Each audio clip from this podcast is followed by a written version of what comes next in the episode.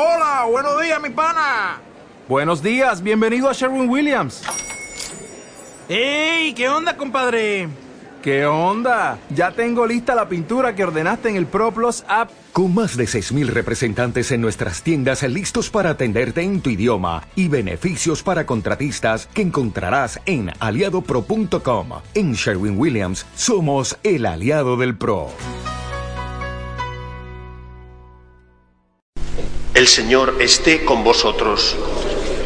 Lectura del Santo Evangelio según San Marcos. Cuando arrestaron a Juan, Jesús se marchó a Galilea a proclamar el Evangelio de Dios. Decía, se ha cumplido el plazo, está cerca el reino de Dios, convertíos y creed en el Evangelio. Pasando junto al lago de Galilea vio a Simón y a su hermano Andrés, que eran pescadores y estaban echando el copo en el lago. Jesús les dijo, venid conmigo y os haré pescadores de hombres. Inmediatamente dejaron las redes y lo siguieron. Un poco más adelante vio a Santiago, hijo de Zebedeo, y a su hermano Juan, que estaban en la barca repasando las redes. Los llamó, dejaron a su padre Zebedeo en la barca con los jornaleros y se marcharon con él. Palabra del Señor. Estamos comenzando el llamado tiempo ordinario.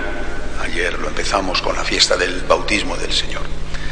Durante este tiempo, que es eh, el grueso del año, hay estos tiempos especiales, Adviento, Navidad, Navidad es un tiempo muy breve, después tendremos Cuaresma, Pascua y el resto del año, la mayor parte, es lo que se llama tiempo ordinario o tiempo corriente, sería una mejor traducción.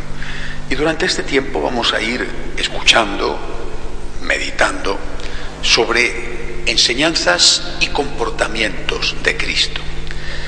Y, si os fijáis, el, el, Evangelio que acaba de leer el Padre Javier, el Señor empieza su predicación de una forma muy sencilla. Son sus primeros pasos en la vida pública y empieza haciendo una doble llamada. Convertíos, dice, y creed en el Evangelio. Es decir, desde el inicio, desde Jesucristo, que es el inicio, desde el inicio, siempre para la Iglesia, para los seguidores de Jesús, que somos la Iglesia, ha sido fundamental esta doble llamada. Conversión, o sea, cambio de vida, intento por alcanzar la santidad con la gracia de Dios, pero también luz. Creed en el Evangelio. Conversión, búsqueda de la santidad y luz imprescindible para saber en qué consiste la santidad. Si no tenemos luz, no podemos caminar.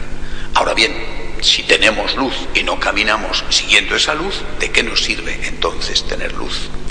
Estos han sido siempre los dos ejes, repito, desde Jesucristo y por lo tanto desde la Iglesia. Traduciéndolo a un lenguaje que podamos entender mejor, es verdad,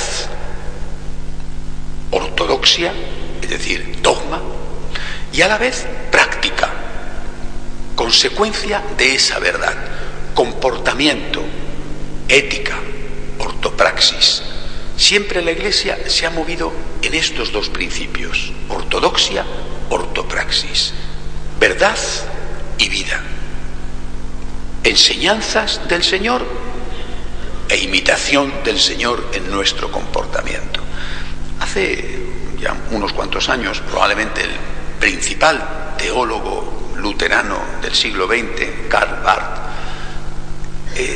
reflexionando sobre las diferencias que había entre catolicismo y protestantismo, sobre todo el luteranismo, que era la religión a la que él pertenecía, decía, para nosotros los luteranos, decía este teólogo, eh, la conjunción fundamental que nos caracteriza es la conjunción o, mientras que para los católicos la conjunción que les caracteriza es la conjunción y. Un luterano, son palabras del principal teólogo luterano del siglo XX, un luterano dirá, siguiendo a Lutero, palabra, palabra de Dios o magisterio. Un católico dirá palabra y magisterio. Un luterano dirá gracia o, u, en este caso, obras. Un católico dirá gracia y obras. Hace muchos años, cuando estudiaba todavía, leía Calvar, me pareció brillante esta distinción. Porque esta es la esencia del catolicismo, la I, la I. Dios y hombre, no Dios u hombre, Dios y hombre. Verdad y vida, no verdad o vida. Incluso diciéndolo en torno al debate que hoy vivimos, verdad y misericordia, no verdad o misericordia, no, no, y verdad y misericordia. Por eso nosotros, repito, tenemos que fijarnos en Jesús y verlo entero, con la I, entero. ¿Qué vemos? Alguien que enseña y alguien que ama. No es alguien que enseña y no ama, o alguien que ama y no enseña, alguien que enseña y ama. Es imprescindible, absolutamente imprescindible para ser católicos, mantener esta unidad, es decir, fidelidad a la doctrina, ortodoxia, e intentar ser santos como Cristo lo fue, la ortopraxis. Cuando algunos dicen, la verdad no importa, lo que importa es la misericordia, están dejando de ser católicos. Ya no son católicos. El católico es I, el protestante es O. Nosotros decimos verdad y misericordia. Ni verdad sin misericordia, ni misericordia sin verdad.